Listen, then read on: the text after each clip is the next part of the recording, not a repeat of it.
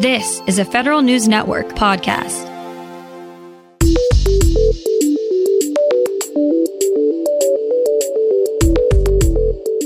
Coming up on today's Federal Newscast, the search is on for a contractor to build CISA its new headquarters.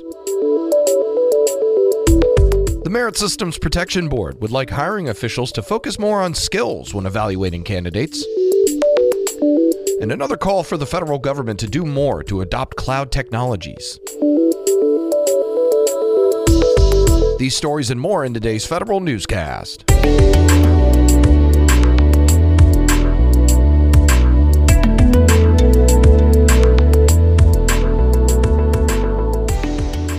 Welcome to today's episode of the Federal Newscast. I'm Eric White. The Cybersecurity and Infrastructure Security Agency is moving to a consolidated campus for the Department of Homeland Security. Now the search is on for a vendor to construct the CISA headquarters at the St. Elizabeth's campus. The General Services Administration is seeking bids from vendors to build a 10 floor, 626,000 square foot headquarters for CISA. Construction has been in the works at the DHS St. Elizabeth's campus since 2009. It's the biggest federal construction project since the Pentagon. The Biden administration calls on agencies to expand Fed's access to paid leave options. Federal News Network's Drew Friedman reports. The White House additionally urges agencies to encourage feds in their first year on the job to use unpaid leave. That's if a situation arises and they haven't been able to accrue enough time off. Biden also directs the Office of Personnel Management to issue guidance to agencies on safe leave. This type of leave would let feds take time off to recover from domestic violence. The White House announcement aligned with the 30th anniversary of the Family and Medical Leave Act, which lets workers use 12 weeks of unpaid leave in certain situations. Drew Friedman, Federal News Network. The Merit Systems Protection Board encourages federal hiring managers to focus more on job candidates' skills rather than their education. Currently, about 40% of federal HR staff say their agencies use education to a great extent when assessing applicants. That's according to a recent MSPB survey. The board added that assessments centering on resumes, occupational questionnaires, and educational levels are worse at predicting a candidate's actual job performance. To better assess job applicants, MSPB says more funding may be needed to create centralized hiring tools that agencies can use. Agencies target five common life experiences to improve customer service. Federal News Network's Jory Heckman has more on that. The Biden administration is releasing journey maps for the five life experiences outlined in an executive order to improve customer experience in government. The journey maps reflect the perspective of approximately 500 individuals trying to access government services and the hurdles that get in their way. Senior Presidential Advisor Neera Tanden says the focus on life experiences helps agencies understand where there's room for improvement. We have a lot of information that we already have access to about what people are doing, what activities they're signing up for, where people are falling short. Jory Heckman, Federal News Network. You're listening to the Federal Newscast. More news after this. This episode is brought to you by Shopify. Forget the frustration of picking commerce platforms when you switch your business to Shopify, the global commerce platform that supercharges your selling wherever you sell. With Shopify, you'll harness the same intuitive features, trusted apps, and powerful analytics used by the world's leading brands. Sign up today for your $1 per month trial period at shopify.com slash tech, all lowercase. That's shopify.com slash tech.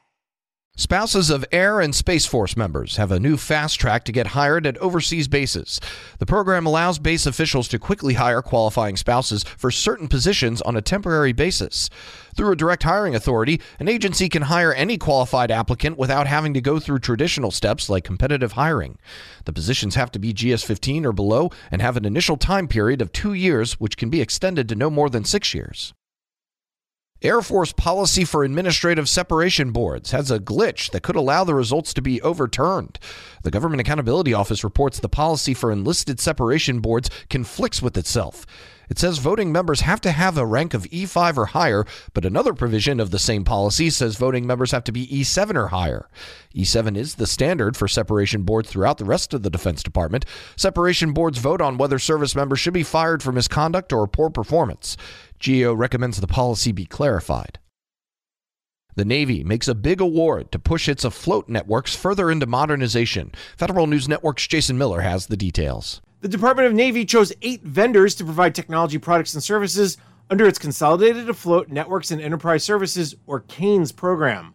Under the 10 year contract that's worth more than $4 billion, the contractors will produce units, kits, modules, components, software, spares, and development items.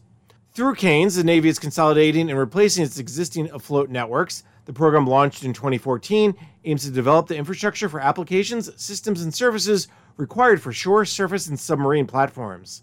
Jason Miller, Federal News Network. A technology industry group is calling on White House leaders to streamline agencies' adoption of cloud services.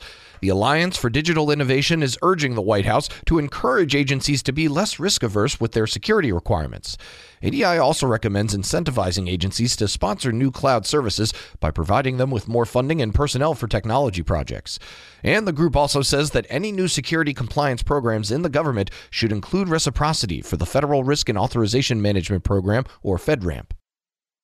The Energy Department is facing questions about cyber attacks targeting national labs. Federal News Network's Justin Doubleday has more. Lawmakers are asking Energy Secretary Jennifer Granholm for documents related to reported cyber intrusions at three national labs last summer. A Russia linked hacking group is suspected to be behind those incidents. The hackers created fake login pages and sent emails to nuclear scientists to obtain their passwords.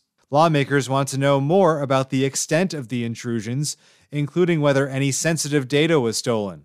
Justin Doubleday, Federal News Network. And New York Congressman Nick LaLota is the new chairman of the Small Business Subcommittee on Contracting and Infrastructure. LaLota is new to Congress, winning a seat last November, replacing Lee Zeldin. He's a graduate of the Naval Academy and retired from the Navy, serving as a surface warfare and retired from the Navy, serving as a surface warfare officer and as a tactical action officer. One of the subcommittee's major priorities is to improve the SBA Act, which would enhance the accountability and accuracy in federal dollars reported as going to small businesses by eliminating duplications in dollars counted. The Democrats have not yet named the new ranking members.